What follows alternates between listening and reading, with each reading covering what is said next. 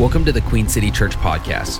We're so excited that you decided to join us, and we wanted to personally welcome you. Thank you so much for listening in today. Our goal is that this message will encourage you and give you practical steps for a relationship with God that keep getting better and better. Enjoy the message. We are in week number 3 of this series called Blessed, a series all about generosity. And I'm so excited because one of my very best friends in the world, Pastor Chris Van Buskirk, is here to communicate to you. And Pastor Chris and his wife, Kristen, they pastor an amazing church in Chillicothe, Ohio. I said that right, correct? Okay, Chillicothe. How many of you know where Chillicothe is? Look at that. Represent Chillicothe. An amazing church called Centerpoint Church. And they've been a church for 10 years. And Pastor Chris and his wife, they pioneered and planted that church 10 years ago. And we are a part of a network of churches called ARC, Association of Related Churches, that are really passionate about planting life-giving churches all around our country. And we are ARC Plant 782. And Pastor Chris is actually, they planted the very first ARC church in all of Ohio. And so he really is the godfather of all ARC here in Ohio. And you know what? I didn't say this last service, but one thing that I was praying about this morning, I started thinking about this, Pastor Chris, is that I kept thinking about this quote, and it's from Sir Isaac Newton. Maybe you've heard this quote, and I couldn't stop thinking about this. I felt like God put this quote in my heart, that if I've seen further, it is by standing on the shoulders of giants. And I just thank you for being a giant in our state, that you pioneered and paved the way for churches like us to be able to come in and plant life-giving churches. And this man has been so supportive of me and us, literally from the time he heard about our church. I don't know of anybody that's encouraged me more, supported us, financially helped make this thing happen.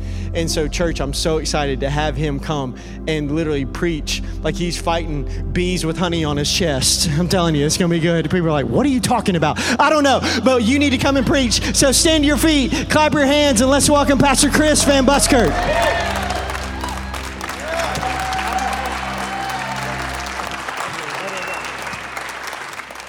Come on, give Jesus your best praise this morning. Come on, you can do better than that.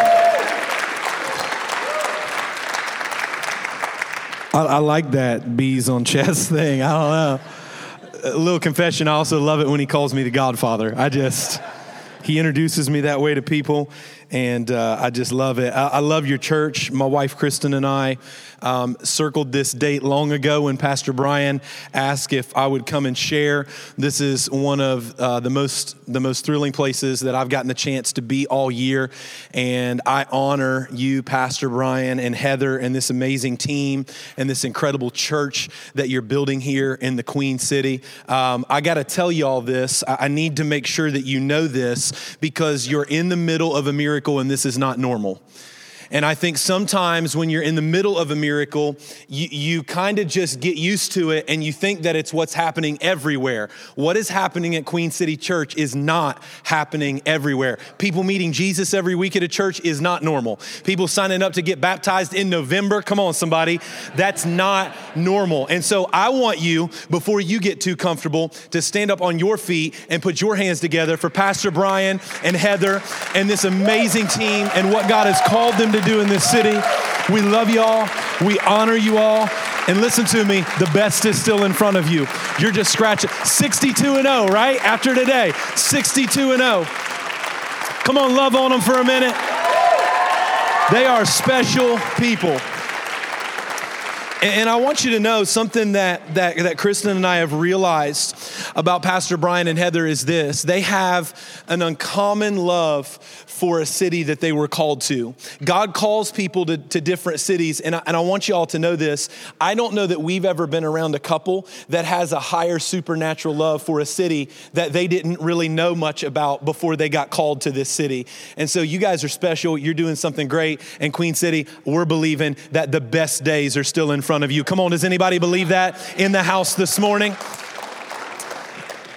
So I did come with my wife. Come on, wave at everybody, babe. This is Kristen. She is my better half, my boo, my soulmate for life. And we've got 3 kids at home. We've got a family picture for you today. This is the filtered highlight reel version of us.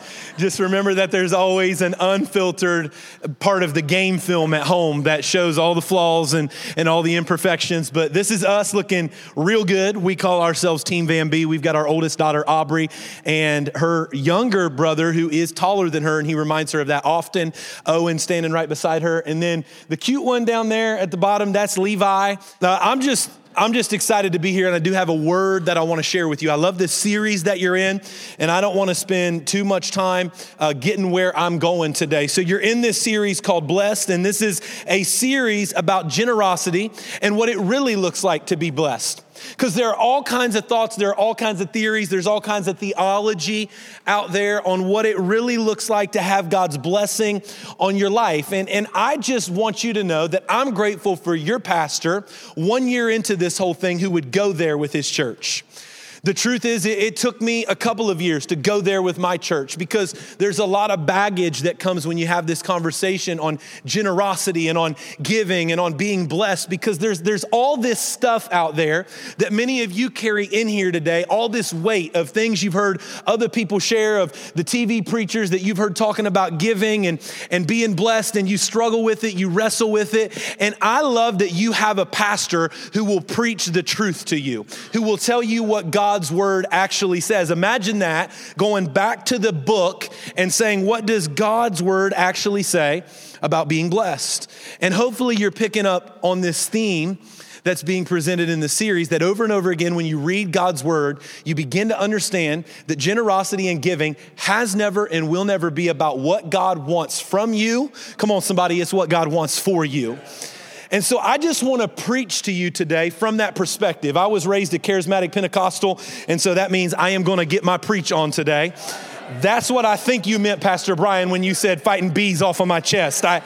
I think that might be what you meant. And so I'm going to do some of that today. And I want to do this a little different than maybe I would do this some weeks when I'm preaching. Oftentimes I like to give the content and read the scripture first and then build in some context. Today, I want to flip that, and I want to give you some context before we get to the content. So if you've got your Bibles, tablets, and smartphones, I want you to go ahead and get yourselves to 1 Kings chapter 18. We're going to start with verse 32, and you can go ahead and get there, but I'm going to set up the text, because there's a lot that happens verse 1 through verse 32.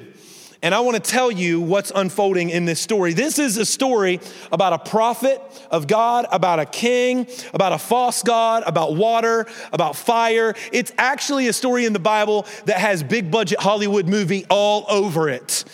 I read this story and I often think to myself, somebody with like a Lord of the Rings, Peter Jackson kind of budget needs to get a hold of this text and turn it into a movie, because it might be one of the best Bible-based movies you've ever seen in your life. There's all kinds of stuff going on in this story. And I need you to understand that the story centers around this prophet by the name of Elijah. Sometimes we're guilty of throwing out church terms without explaining what those terms mean. And so I want to make sure you understand what a prophet is and what a prophet was. A prophet is a man or woman of God who proclaims the truth even when people aren't sure if they want to hear the truth. It's an important detail, because Elijah has decided it is his life's mission. It is his calling from God. He has been set apart for this time in this season to proclaim a truth that people aren't even sure they want to hear. So I know that some of y'all come into Queen City Church this morning, and we're talking about giving, and we're talking about generosity, and you're here even though this series might be challenging you, it might be pushing you a little bit, and you're thinking to yourself, I don't know if I really want to hear this today. But here's what all of us have in common. I know that you need the truth in your life, because I know all of us want to find freedom, and God's word tells us that the truth is going to set us free. And so Elijah is a man of God, a prophet called by God, set apart, and he's speaking the truth, knowing that even if people think they might not want to hear it, they need to hear it, because the truth is, in fact, going to set them free. And so he's proclaiming the truth, and he's teaching the truth, and he's preaching the truth to a group of people that have lost focus on the one true God. There is a kingdom and a civilization and a group of people that have forgotten who gave them their blessing. And instead of serving the one true God, they are now serving this false god instituted by the king and by his wife and by their team. It's a prophet, it's a god of Baal. And there's 450 prophets to go against the one prophet of the one true God that's speaking and proclaiming the truth. There's basically been this edict and this decree that's gone out that there will be no one talking about this one true God anymore, because as a kingdom, they are going to serve this false god by the name of Baal, and they have a whole ensemble of people that have made it their life mission to preach and teach about a God that won't hear them and a God that won't respond to them. And so Elijah keeps sending messengers back to the people, and he keeps writing and proclaiming the truth of God's word. And he's actually taken a group of prophets and he's hidden them away, because he knows that if he doesn't hide them, they're going to be killed. They're going to be martyred for their faith. And he feels like he's in a season where God has called him not just to preach the truth, but to hide the other people who have been called to preach the truth. And there's a lot going on in the kingdom at this time. There's a famine and there's a drought, and everybody wants to know how it's going to end. They're running out of water. They're running out of livestock. They're running out of resources that they need to go about their everyday life. And God gives Elijah a word. And he uses this messenger, this mediator, if you will, by a man by the name of Obadiah, to facilitate this conversation between Elijah and King Ahab. And basically, Elijah throws down a challenge to King Ahab. He said, here's the deal. There's a famine. There's a drought. And I serve the God who can break the famine and who can break the drought. But your people continue to serve this false god by the name of Baal. And so I want to throw down a challenge. You get all 450 prophets of Baal to stand on top of a mountain and go against me. And here's our goal. We're going to create an altar, and we're going to put a sacrifice on top of that altar. And whichever God sends fire down from heaven first, we will know is the one true God.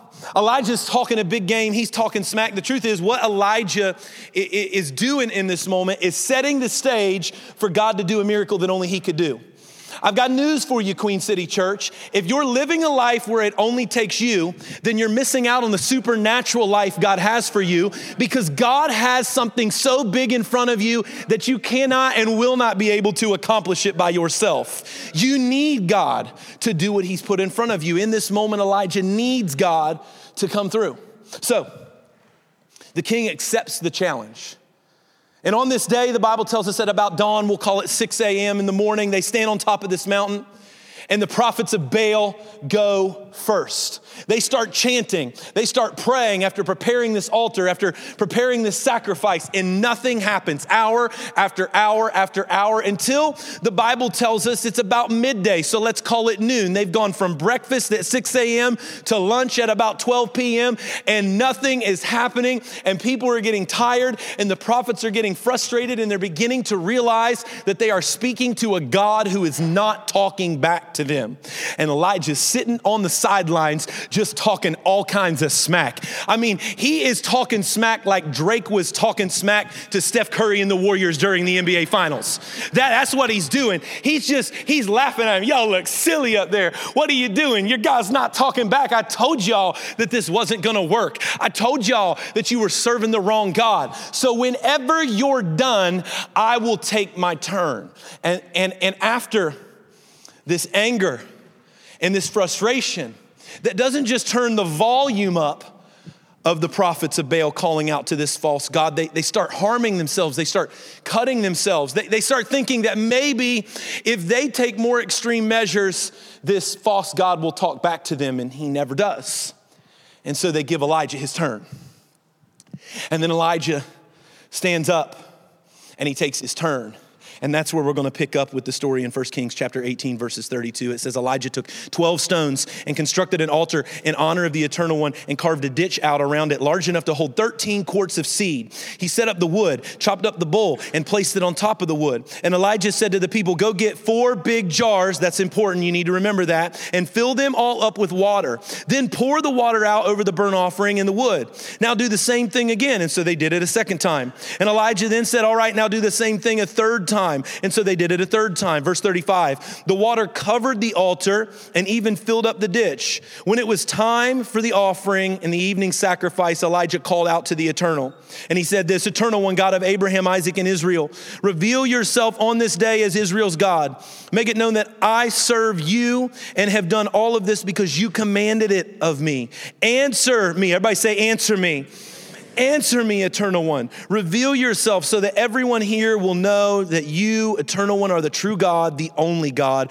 Do it so that everyone knows you are turning the gaze of their hearts back to you again. Verse 38, right then, the Eternal One's fire landed upon the altar. The flames consumed the burnt offering, the wood, the stones, and the ground. The flames even drank up all the water in the ditch. When everyone witnessed this extraordinary power, they all put their faces to the ground in fear and awe and wonder. I've entitled this sermon today, Out of Water. I want you to look at your neighbor real quick and ask him, say, are you out of water? I feel like I need to set the stage for this conversation today. I feel like there are some things that if you've been coming to Queen City Church for a while, you need reminded of. I feel like if you're new, you might as well just know what this place is all about. And so I need you to know a few things about this church. I need you to know that we believe at Queen City Church in a God that still keeps his promises. I need you to know that about this house. I need you to know that at Queen City Church, we believe in a God that still does miracles. And I need you to know that at Queen City Church, we believe generosity paves the way for God to do those miracles. When you give generously, you get to play a part in the miracle God wants to do. Pastor Brian has done such an amazing job teaching and talking and instructing you on what God's word has to say on this issue over the past couple of weeks. I want to encourage you, if you missed any of those weeks, to go back and to listen. It's going to open your heart and your mind to hear God's view on this topic. And it's going to give you freedom as you expose yourself to that truth that you ever only dreamed about. But here's our challenge. Many of us as a church, many of us as a people, we want a miracle in our life, but are we willing to play our part in getting the miracle that we're asking God to do on our behalf? Some of us in this room have gotten really good at praying about it, but we're really bad at doing something about it. God tells us that he's a supernatural God and he is always gonna play his part, but he expects me to play my part as well. That's why I need to make sure that you understand as we have this conversation on generosity and on giving and on miracles, I need you to remember that miracles require steps. If you're taking notes today, I want you to write that down. Miracles require steps. See, in 1 Kings 18:1, the very beginning of the story, God is talking to Elijah and he says, go now. Everybody say, go now. And reveal yourself to Ahab. When you do, I will bring rain on the earth. Maybe you missed the detail I shared with you earlier. This is a king. Him and his wife want to kill the prophets that are left of the one true God. Elijah being the first one that they would like to take out. And God says, hey, Elijah, I'm gonna bring about a miracle. You're in a drought, you're in a famine, people are praying for rain, but they're praying to the wrong God. So here's what I need you to do, Elijah. I need you to go to the king that wants to kill you. I need you to come out of hiding. I need you to throw down a challenge, and I'm gonna do something in the middle of that to give you your miracle, but miracles require a step. So I need you to first take a step. God wants you to take a step today at Queen City Church. God wants you to take a step today in this season.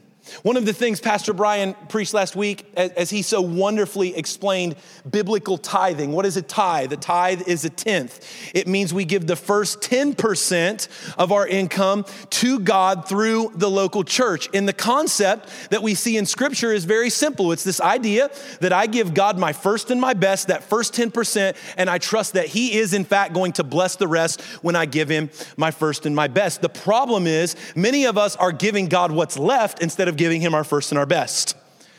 One of the steps God might call many of you to take in this season with generosity is to make your priority towards giving the first thing you do at the beginning of every month instead of the last thing you do at the beginning of every month. In this text, God is asking Elijah, I know there are 20 other things you'd like to put in front of this right now. I know there are all other kind of ways you could find purpose in this season right now. I know you'd love to stay in hiding and you'd love to keep everybody safe, but there's a miracle I want to do, and it's going to require you to take a step. One of the lies that the enemy will use is he will convince you that because you can't start there, you shouldn't start anywhere. Let me explain what I mean by that. In other words, when you have your mind and your heart and your eyes open to this concept of giving God your first and your best, that first 10%, some of you rule yourselves out. You let the devil lie to you and convince you that, well, I've made some really bad decisions and my finances are a mess, and so I can't start with 10%. And the devil wins if you refuse to start anywhere because you can't start there. Just start somewhere and let God grow your heart. Let him grow your capacity and begin trusting him with your generosity. You have to start somewhere. And the truth about steps and faith and following Jesus is that if you're going to follow your calling, you're going to have to give up some of your comforts. That means that in a world that constantly tells us it's about me, and it's about what I want, and it's about my dream, and it's about my vision, I have to die to myself on the daily. Giving and generosity is one of the ways I'm able to do that and remind myself that I'm gonna give up some of my comfort for a higher calling that God has placed on my life. When God finds a group of people that will give up their comfort for a higher calling, he does a miracle that only he could do in them and through them. And God blesses forward motion, Queen City Church. God is not interested in you going back to the way things were before. He's not pointing to something that's behind you. He sees what's in front of you, and he's simply asking you to take a step forward, trusting that he will be with you everywhere you go. My word tells me that my God will never leave me or forsake me. So miracles require steps. But I want to make sure I'm not selling you a false gospel, because I also need you to know that those steps he calls you to take, they're gonna require sacrifice. There's gonna be a weight to those steps.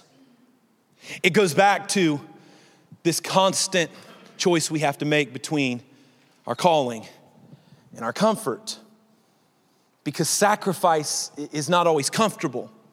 It's not always what I want to do, but it's what God is most often calling me to do. You can put your faith on cruise control if you want. You can get on the highway of life and faith, and you can hit cruise, and you can just head forward, and you can choose to just stay on that path, and God will still love you, and you're still on your way to heaven, and he's still gonna take care of you, but you will never experience the fullness and the richness of his glory and blessing in your life unless you're willing to lay down some of your comfort for a higher calling and step into sacrifice. Because along that journey of life and faith, God's gonna call you to get off the exit ramp sometimes. He's gonna call you to move into a season of detour that you didn't see coming, and you could keep going the way that you were going, or you can go the way God is calling you to go. And my friend, his blessing lies in his plan, not your plan, his way, not my way. Can I get a good amen this morning? We have to step into that reality as a people. There's a sacrifice that comes with my steps. Maybe you're wondering where the sacrifice was in the text. Maybe we read it and you just missed it. But it's in verse 33. When Elijah gets his turn and he stands up in front of the people after building this altar, putting the sacrifice on the altar, and he looks at the people and says, "Go get 4 big jars and fill them all up with water, then pour the water out over the burnt offering and the wood." They're in the middle of a drought and a famine. Where did they get the water? I can tell you where they didn't get the water. When you understand the geography of this mountain and its location and its proximity, the closest body of water, most theologians and scholars believe, was over a half day's walk there and back. They don't have that kind of time. Elijah has taken a step of faith, and now he's looking at the people that have been praying for rain, that want the drought to end, and he says, here's your part. I need to know if you're willing to make a sacrifice along this journey. So I need you to take what little bit of water you brought with you today, because they've traveled for miles, they've traveled for hours. They came in the night before getting ready for this event that they've heard about, and most of them in a season where there's not enough water and there's not enough food, they've brought just enough for them and their team and their crew and their tribe. And now this crazy person who's supposed to be a man of God is standing up and saying, I need y'all to bring me the water you don't have. Because the only way we're going to get this miracle is if you're willing to sacrifice. I don't know if you saw this in the text, but he actually takes up an offering for the water 3 times. Because he does it the first time and he says, it's not enough, I need more. And then he goes back a second time and he looks and he says, that's not enough, I need more. And then on the third time, he finally gets enough water. Y'all ever been in a church that takes up 3 offerings? It's awkward. Somebody's in the back counting and they're like, we didn't get enough to pay the bills this week. Get back out there on the stage and take up another one. Bring the band back out. We got to do this whole thing again. He did that 3 times before he got the water that he needed for the miracle, because there were people there that were thinking to themselves, we just can't do that. We brought just enough for us, and we still have to leave after this is done. I mean, y'all know that the husbands and the wives were fighting with each other about this. The wife's leaning over to the husband like, Holy Spirit, Holy Ghost is talking. He's telling me that we got to give the water. And the husband's like, man, you crazy, girl. You crazy. I knew you were crazy when I married you. There are husbands and wives arguing. Meanwhile, all the singles are like, single life, blessed life. I ain't got to talk to nobody. I get to do whatever I want to do. Amen. There's this turmoil that they're experiencing. They're warring with themselves a little bit. Man, I don't know if we can give what the man of God is asking us to give. I don't know if we can do that. But steps require sacrifice. And God wanted to see if the people were going to be willing to take a step that would require sacrifice in order to get the miracle that they'd been praying for. See, church, one of the ways I'm able as a follower of Jesus to sacrifice is because I remind myself over and over again that sacrifice takes faith. Yeah. Sacrifice requires me to do something that I would not normally be inclined to do in and of my own strength. And I am willing to sacrifice, believing in faith that God has a greater plan at work on my behalf, that he is doing something and working in ways that I cannot see, and I trust him with the process. So there's all these people. They trusted God. And you read the story and you think the end is when the fire comes from heaven, because that's really cool, right? God puts on a fireworks show. And it tells us right in the text that people bow down. Man, we've been serving the wrong God. Who are these crazy prophets of Baal? Why have we been doing this? We've lost our way. And they bow their knee to the one true God. But rain still hasn't started falling yet. Fire comes down from heaven. It consumes the offering. It consumes the altar. It consumes the rock and the ground around it. And that's amazing, but now everybody's headed home. And the famine's still on. The rain's not fallen. The drought's still active. And I wonder what it must have been like on the way home to be the people that gave the little bit of water that they had. I mean, that was great. God sent fire down from heaven. That's really good. But I thought we were going to get some rain. And now we're headed home without water. And the husbands or wife are back at it again. I told you we shouldn't have given the water, because now we got nothing to get home. Who needed fire? We needed water. We don't need anything that's going to make stuff more dry. We need rain right now. What was this whole fire thing about anyway? The questions that must have been filling their mind, because the second that you take a step in faith, the devil will make you think God's not doing what you wanted him to do. You gave everything you had left, and you're not blessed. He's not taking care of you. There's nothing happening. And here's Elijah standing on top of the mountain thinking to himself, all right, I know that God called me to take this step. I know my steps are ordered of the Lord. I know that the people sacrificed. And so now I need to remind myself that sacrifice takes faith. And so Elijah's got this servant. And while everybody else is headed down the mountain, everybody else is headed home, Elijah and his servant are on the top of the mountain. And in verse 41 of 1 Kings 18, Elijah looks at his servant and says, "Go now and look in the direction of the sea." Don't miss the significance that this whole story started in 1 Kings 18:1 with the commandment from God to go now. Do y'all see this? And then at the end of the story in verse 41, Elijah is now relaying those same instructions to his servant. Go now, forward motion, movement. I have to move into a new area. I have to step into what's in front of me, not into what's behind me. He says, go now and look in the direction of the sea. And the servant, returning to Elijah, says, I did as you asked, and there is nothing in the direction of the sea. And so Elijah gave him the same instruction 7 times. Go back and look in the direction of the sea. 7 times. Go back and look in the direction of the sea. Go back and look in the direction of the sea. Go back and look in the direction of the sea. Go back and look in the direction of the sea. Y'all getting annoyed yet? So was he. As a matter of fact, I like to think that between like the 5th and 6th time Elijah's telling him to go back, he's pulling out his iPhone, checking out monster.com, looking for a new job. This brother is crazy. I've been serving him for a hot second, but I'm ready to resign as his executive assistant because he's got me doing crazy things. I don't know what else to tell him. I'm looking, and every time I'm seeing nothing. The miracle's in the waiting. I said the miracle's in the waiting. I said the miracle's in the waiting.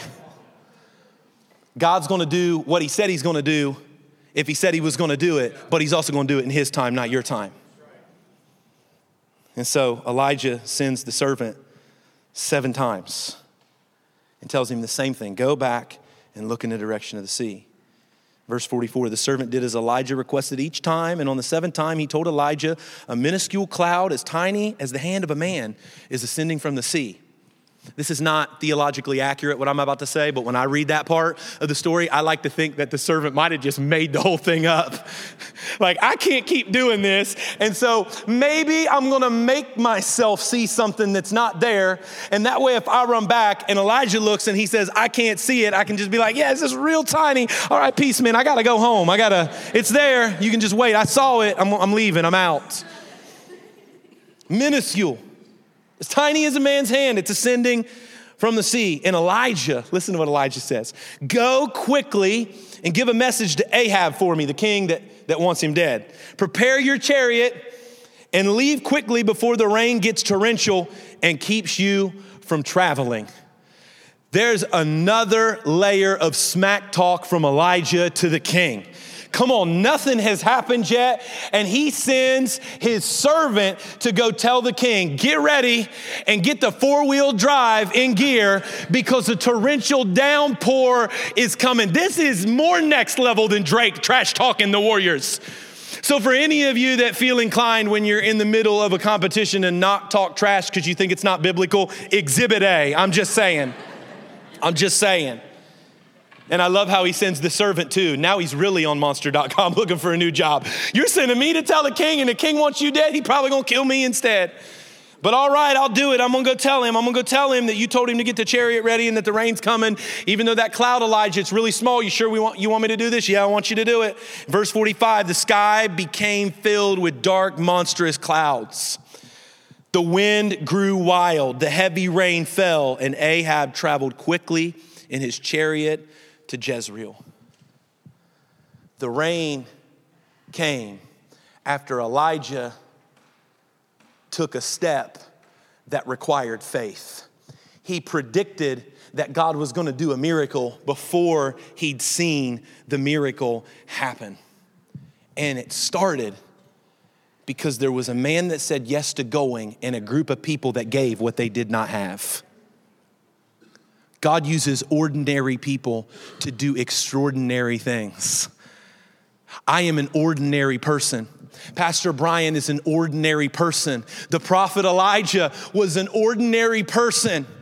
but God used ordinary people to do extraordinary things. And there was a man or woman of God that put a vision in front of the people, and the people stepped out and they had faith, and that faith required sacrifice, and they gave what they did not have. And I know the thought running through everybody's mind when Elijah was asking for the water was, we have just enough. We have just enough. But together, when we all step out and give and live generously, God takes your just enough and he takes my just enough, and together he makes it more than enough. Come on, Queen City. I'm talking about a God that still wants to do a miracle in the Queen City of Cincinnati, Ohio. I'm talking about a God that's looking at some ordinary people in church this morning that he set and called apart to do an extraordinary thing. And generosity will pave the way for the miracle. When I take my just enough and I give it to God, he turns it into more than enough. I think of all those things I've heard that many of you have heard as well, right? These stories about people that gave and they started tithing and the Mercedes showed up in their driveway. And the people that gave and they started tithing, and God just opened the door for that new house, $50,000 below the listing price. And you just stepped into it, and to God be the glory and the praise. I think about the people that tell stories about getting the check in the mail after they gave. Listen, hear me when I tell you this. God could do that. God does do that. God might do that for you, but that should never be the reason that you give. Pastor Brian told y'all earlier, you don't give to get, you give to give. You're not blessed to hold on to that blessing. You're blessed to share that blessing. You're blessed to take what God has done in your life and in your heart and share it with others. You know, I think one of the biggest miracles God will do on your behalf as an individual as you step out faithfully and generously begin giving God your first and your best is this. It won't be the car. It won't be the house. It won't be the check that blesses you the most. It won't be any of those things, whether God does it or never does it. Here's what will blow you away. It'll blow you away when you watch God do more with your less. He'll do more with the 90% than you could have done with 100%. Because when you trust God with your first and your best, he blesses everything else you put your hand to. He makes that 90% go farther than you could make the 100% go. That's one of the most profound miracles of generosity and giving, is that God's word works. His promises are true. And when I follow his plan instead of my plan, he does a miracle that only he could do in my life and in my heart. So I know some of you are here this morning and you think to yourself, Pastor, I want to, but I'm out of water. I don't have anything left to give.